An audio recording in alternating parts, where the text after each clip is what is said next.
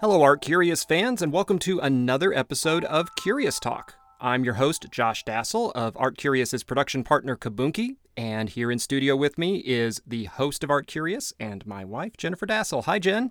Hey, good morning. So, in our inaugural episode of Curious Talk a couple of weeks ago, we dug a little further into the first four episodes of season three. And so today I want to continue you on in that direction by looking at the last four episodes of this eight episode season. And then uh, maybe at the end of it, we can talk a bit about what to expect in season four. How does that sound? Sounds perfect to me. Let's do it. Before we get to any of the episodes in particular, I am curious haha, uh, what has been the listener response so far to our first episode of Curious Talk? It's been really good, actually. I was a little bit nervous at first because these kind of inter-season episodes that I'm doing right now are definitely a break from the traditional way that we've been doing these Art Curious episodes. But people have been saying that they thought it was really fun. It was a way for them to dig a little bit deeper into episodes, to hear something a little more off the cuff from me, and also a way to hear some of their own questions answered, which is really fun. Get a little more listener participation therein. I like having the opportunity just to uh, tease out some of these episodes with you because I I know me and I'm sure the the other listeners listen to these things and go that's so interesting I want to know more about it and then we and then we talk about other things uh, uh throughout the episode so I, I've got a pile of questions I'm sure they do too. Let's go to episode number five, which was about Turner and Constable. And I'd like to start this one with a listener question. This is a question sent by email from a listener named Andrea or Andrea, who says In the Turner versus Constable fight, Whose side are you on? I find that a really good question, but a really hard one to answer because I don't really want to choose sides. I think there's a place for both of these artists in terms of their work and the way that we can appreciate their work, but I do find it really hard not to feel sympathetic towards Constable.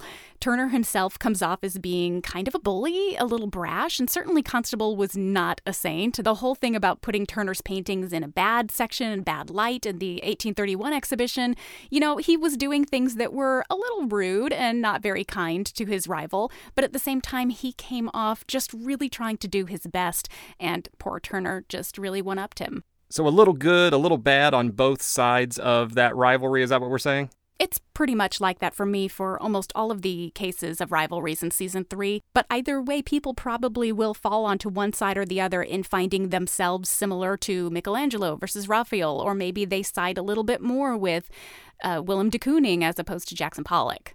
So I guess definitely let you know on uh, Twitter or Instagram or, or Facebook whether they are hashtag Team Turner or hashtag Team Constable.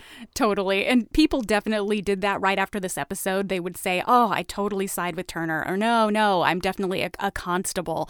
So yeah, we can keep that going. Now, we were talking about paintings that were an artist that were put head to head with one another back in the 1830s, so like 1831, 1832. And recently, uh, within the past few years, they have been put head to head again. Am I right?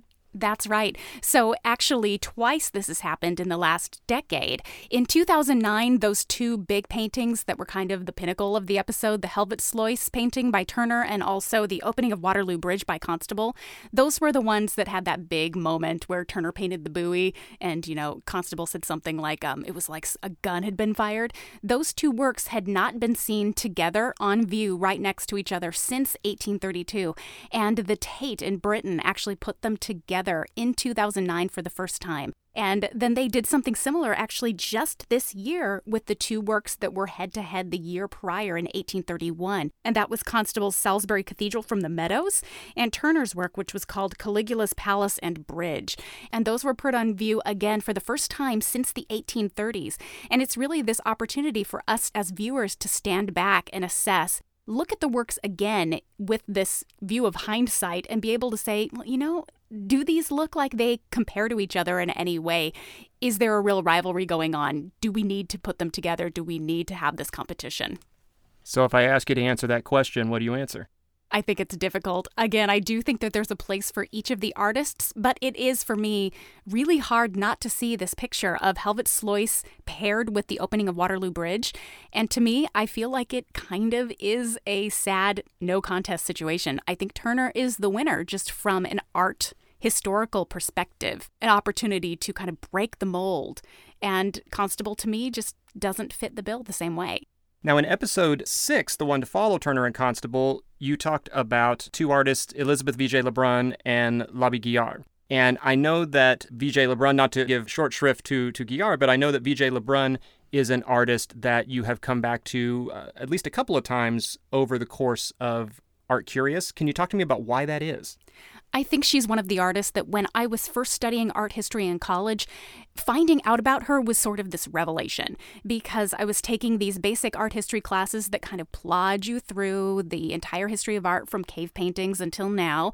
And most of that is really looking at a very Western and male centric point of view. So you start out with these cave painters who may end up actually having been women for the most part, but were always assumed to be men. And then you go into the Middle Ages and the Renaissance, and it's always looking at the big names like Michelangelo and Picasso, the same names that we're talking about now. And then I took a class where, in the middle of it, all of a sudden there's this woman who pops up and ends up being in this huge position. We're not talking somebody who was just, you know, doing a great job and was professional and was just painting pictures and became famous. This was someone who became famous because she had the biggest and one of the best jobs in the land. She was the official court painter to Queen Marie Antoinette. It's you could of course paint the king and that would probably put you one step ahead, but in general this was as good as you could get. And for a woman to be in charge like that, it just blew my socks off. And I find her to be a totally fascinating story. And the fact that she, A, survived the French Revolution and then went on to have a really solid, amazing career all over Europe after that point, I think it's really phenomenal. It's certainly unexpected. In talking about rivalries, whether it's Vigée Lebrun and Labille-Guiard or whether it's Turner and Constable or any of the others, uh, we'll get a little philosophical here. I'll throw a Nietzsche quote at you, not to uh, not to take this down too much of a, of a philosophical road, but I think it was Nietzsche that said, if an enemy did not exist, it would be necessary to invent one. What do you think of that quote? I think it's a little pessimistic, but it's probably true to a degree because we need that sense of competition to spur us on. And so you can go one of two ways, I think. And that was one of the things I mentioned in the very first episode of this season, where rivalries can cause you to do better. They can cause you to say, you know, like, hey, I, I need to up the bar a little bit because I need to be in step and in line with this person who I think is my rival. But it can also have that negative effect where all of a sudden you're overcome or overwrought with senses of jealousy um, and not able to feel like you're good enough because you're always trying to measure up against someone else. Now this this could have the effect of not just having an effect on the person, but really changing the work maybe to match or to get as good as or, or better than the person you're perceived to have a rivalry with? Absolutely. I think a lot of people do that. You know, you're kind of just keeping an eye. It's it's one of those keep your friends close but keep your enemies closer situations. You're trying to keep a really good eye on someone so that you can test the waters and see if you can make yourself do better to flop it around the other direction, I would imagine that artists and, and maybe celebrities in general uh, over time have used this knowledge of there must be somebody for us to be pitted against, for us to be uh, better, or the audience to like us, have used that to their advantage. Totally. I think there's a lot about publicity stunts that can play into this, especially now, um, because just in general, drama is what keeps you in the news. Drama is what makes you relevant. If you're putting out good work and it's solid, you know, people will be like, oh, that's good. Good job. Nice album. Good book, whatever. But if you put out something and all of a sudden you're in some sort of like Twitter feud with somebody, you're going to be all over the place. You can look at the Kanye Taylor Swift thing, maybe even throw some Kim Kardashian in the middle and say, like, some of that I'm sure is a real fight going on, but some of it might just be kind of exploding it a little bit bigger just for more attention to gain more publicity. And everyone kind of wins in that case in celebrity culture. So in the Lebrun uh, Guiard fight, uh, which one is Taylor Swift and which one is Kanye? no comment. You've really got me hooked on what we've been talking about so far. We've got two more episodes to go. Can't wait to chat about them, and we'll do that right after this break. We all have photos on our phones or cameras or posted to our social media accounts. But when you get that really perfect picture and you want to turn it into something real that you can see every day, posterburner.com is ready for you. It can turn all of your photos into amazing prints. So imagine walking into your room and seeing that perfect family photo or vacation picture on your wall. Or say that you need to get a perfect gift for your family or friends. There is nothing that's going to be as impressive and as meaningful as a custom print. Poster Burner is very easy to use, it's totally affordable, and the quality is truly top notch. They make amazing posters, and when I say posters, I don't mean those flimsy posters that you see in stores. These are made on super thick premium photo paper and you can get a 24 by 36 movie size poster for under $20. They also make custom canvas prints, metal prints, decals, stickers, banners, and so much more. So go to posterburner.com slash artcurious today and you'll get an additional 10% off your order. That discount applies to every type of print they offer. Again, that is posterburner.com slash artcurious. RX Bar is a whole food protein bar. So, what does that mean? It means that RX bars are made with real, whole ingredients. They believe in the power of transparency, and so they let the core ingredients do all of the talking for them. And they are listed on the front of every RX Bar package. So you've probably recognized RX Bar if you've seen them on the shelf. They're the ones that have egg whites listed as protein, Dates are there for sweetness and to bind, nuts for texture, and then they're mixed with other delicious ingredients like unsweetened chocolate, real fruit, and spices like cinnamon and sea salt. They have 14 delicious flavors for adults, such as peanut butter, peanut butter chocolate, blueberry, mixed berry, and my personal favorite, coconut chocolate. But did you know that RX Bar also has a kid line as well? Because parents like me, we expect the same high quality and clean label nutrition for our kids as much as we do for ourselves. Kids bars have that same whole food ingredients as regular RX bars, but they are smaller and they come in amazing kid-friendly flavors like chocolate chip, PB&J, and peanut butter chocolate. And both adult and kids bars are totally gluten free, soy free, and dairy free. And they also have no artificial colors, artificial flavors, preservatives, or fillers. I mentioned that my favorite bar was the coconut chocolate bar for grown-ups. It tasted amazing and it was just really nice to know exactly what was in the bar without these added fillers or preservatives or anything artificial. RX Bar is offering you an exclusive pack of 6 adult bars and 4 kid bars so that the whole family is able to enjoy. So for 25% off your first order, visit rxbar.com slash artcurious and enter the promo code artcurious at checkout. So, once again, for 25% off for your first order, visit rxbar.com slash artcurious and then enter the promo code artcurious, one word, at checkout. Hey, it's Kaley Cuoco for Priceline. Ready to go to your happy place for a happy price? Well, why didn't you say so? Just download the Priceline app right now and save up to 60% on hotels. So, whether it's Cousin Kevin's Kazoo concert in Kansas City, go Kevin, or Becky's Bachelorette Bash in Bermuda, you never have to miss a trip ever again. So, download the Priceline app today. Your savings are waiting. Go to your happy place for a happy price. Go to your happy price, Priceline. Welcome back to Curious Talk. I'm in studio with Jennifer Dasal, host of Art Curious. Hello again. Now we get to move on to episode number seven. This is about Degas and Manet. Now, this was a fascinating and weird episode about friendships and rivalries and gifts gone wrong. And we had this kind of as a centerpiece, I guess, of the story. We had this painting of Manet's wife. Yeah, it was a dual painting that Degas did of Manet and his wife. And Manet is kind of just like reclining and laying back in this rather weird, lazy way. And then his wife is sitting very upright and playing the piano. And we don't exactly know really what the problem was, but it started to bother Manet fairly quickly. And the next time that Degas came over to Manet's house to visit his friend, he looked over and the painting had been sliced right down the middle of Suzanne, his wife's body. So basically, from her temple on down onwards, and part of the painting was just gone. So, a nice gift created by Degas for his friend Manet of Manet and his wife. Uh, hands it over to them, says, Here you go, uh, buddy. It's a, a painting I made for you. And the next time he comes to the house, slash, half of it's gone. Exactly. And that really obviously pissed Degas off. And so he eventually grabbed it back from him and had this intention for the longest time of fixing it somehow. Uh, we don't know exactly what he had in mind, but it never happened. It was never fixed. Okay, so that begs the question where is it and can I go see it? yes, you can. It actually is still in existence in its slashed state, and it's in a museum in Japan. And you'll have to forgive me if I don't get this pronunciation right. I do not speak Japanese, but I think the museum is called the Kitakyushu Museum. Uh, Municipal Museum of Art. Is that how you say that? Sounds about right to me. so if we if we want to see, uh, is it just half the painting or is it restored? It is on view in its altered state, meaning that it was not restored. There's no way to bring it back to its original way that it looked before Manet uh, basically destroyed part of it. So it stands to show this interesting tale. Its most important and most interesting thing about it is the story of what happened to it after it was completed.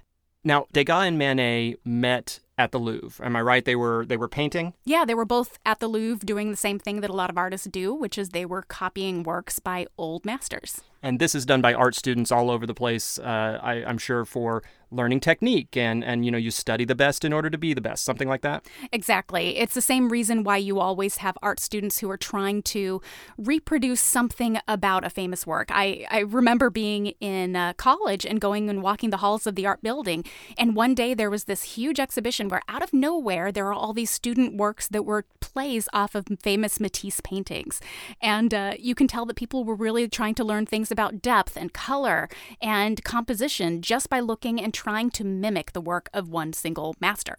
Isn't that also, especially maybe at the Louvre, isn't that a, a really, I don't know what you would say, an effective way of creating forgers too?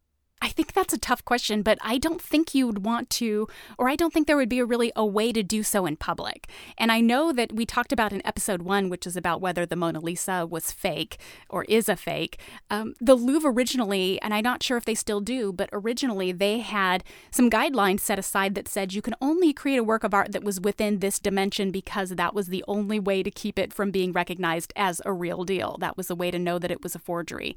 But a lot of people do set up shop in museums today and draw, uh, mostly draw, not so much painting in the galleries as much anymore, although that is a possibility in some places.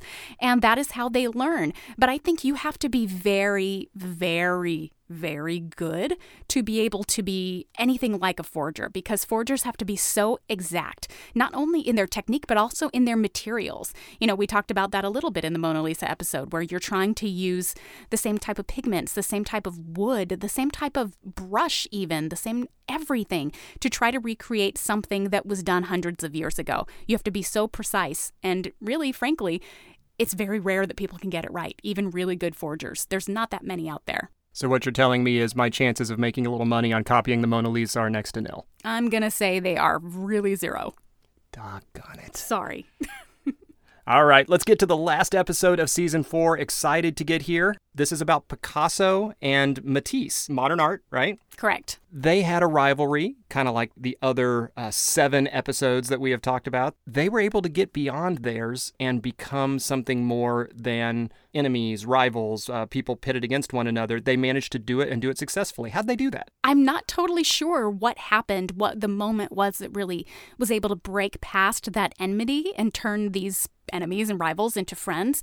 But my guess that it probably has something to do with mellowing out with age. Both of these artists lived to be fairly old. Picasso outlived Matisse by a number of years, but both of them lived long enough that they were able to attain what they wanted to in art. You know, they both had this very disparate view of what modern art was. Picasso very much wanted to break down depth and dimension and, you know, thinking about cubism, having everything be on the same page, uh, so to speak. Whereas Matisse was very much looking at things in terms of depth and color, and they both really were taking art in a different direction.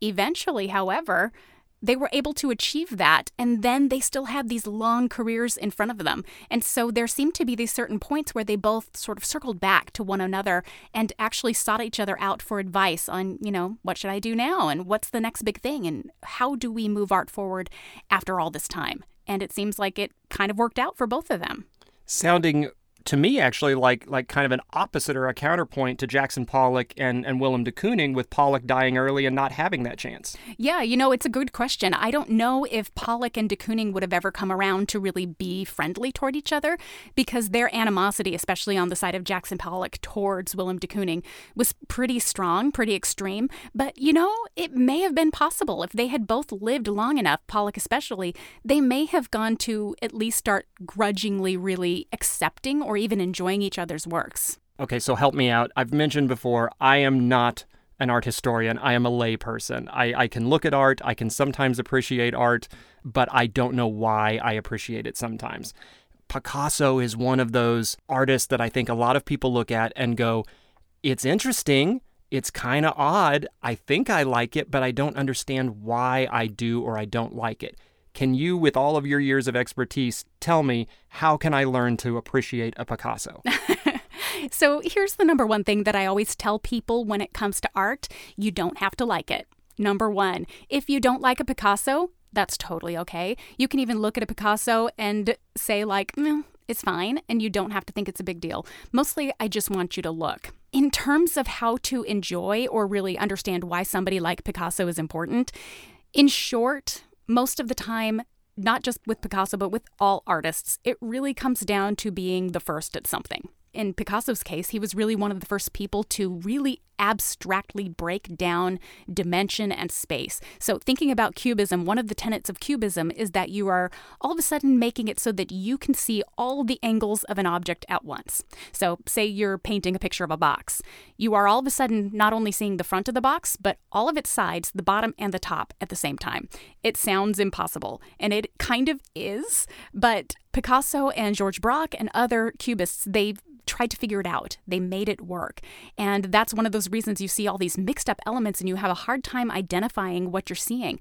But part of that is because they were trying something totally new. They were experimenting and they were breaking all of the rules.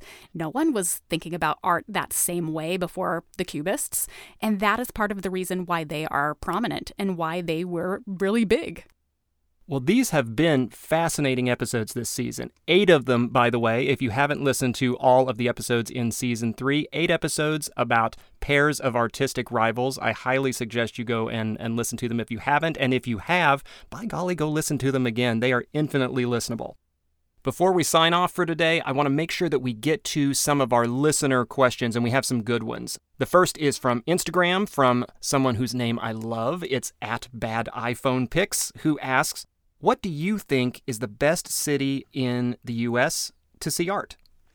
I think that's kind of an easy one and kind of an obvious one, at least for me. It feels almost trite to say it, but definitely New York for me is the best just because you get everything and some of the best of everything. They have not only the big, you know, the big guns like the Metropolitan Museum of Art and MoMA, but they also have amazing collections of Asian art. Shout out to my favorite museum, which is the Rubin Museum, which is all about Tibetan and South Asian, Southeast Asian art. It's fabulous, Indian art. Um, and then you get things like the Jewish Museum that has fantastic exhibitions. Basically, anything and everything you want and in good quantity and excellent quality is there. The last question for today is season four. What's it going to be about? Mm, it is coming. So it's going to come in October, actually. The very first day in October is when I'm scheduling a release for it, which will all be about shock art. Now, this isn't shock art the way I think a lot of people use the term shock art, which is more of a contemporary thing, like in the 80s and 90s when you had people like the young British artists who were actually creating very shocking works of art. But I'm looking more at shock art from an art historical perspective. So paintings or sculptures or anything like that that was really strange or out of the ordinary and surprising and indeed shocking for their contemporary artists, or even now that have had this second life and become problematic or controversial. It sounds incredibly juicy, and I cannot wait to listen. Thank you. Uh, before we go, I just want to mention one other thing, which is that there will be one more bonus episode between now and October 1st, and that's coming up in a couple of weeks. It's kind of a one off episode that I just thought would be fun to do. So listeners can definitely look out for that. Any clues on what it is, or do we just have to wait? No, it's just going to be a surprise. The only thing I'll tell you is that there is a slight connection to one of our most popular episodes of all time, which was number 25, the one about Donald Duck. Okay, so look for season four coming your way at the beginning of October. It's all about shock art to join other seasons about rivals and art of the World War II era and all kinds of interesting uh, potpourri grabs from the first season. This is a show that you don't want to miss. Jennifer, thank you for being here and talking to us on Curious Talk today. Thanks so much for having me. This is really fun and different. And we want to thank you, listeners, for tuning in to Curious Talk and for your dedication and loyalty to Art Curious. If you want more information on Art Curious or to listen to some of these past episodes that we've referenced in preparation for season four, how can they do that?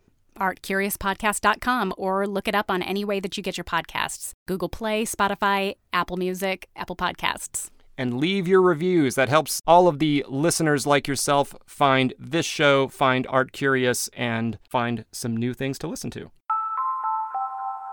We're going to call that it for now, but everybody make sure you mark your calendars to check back with us in a couple of weeks for a new bonus episode of Art Curious. And remember, you keep listening. And we'll stay curious.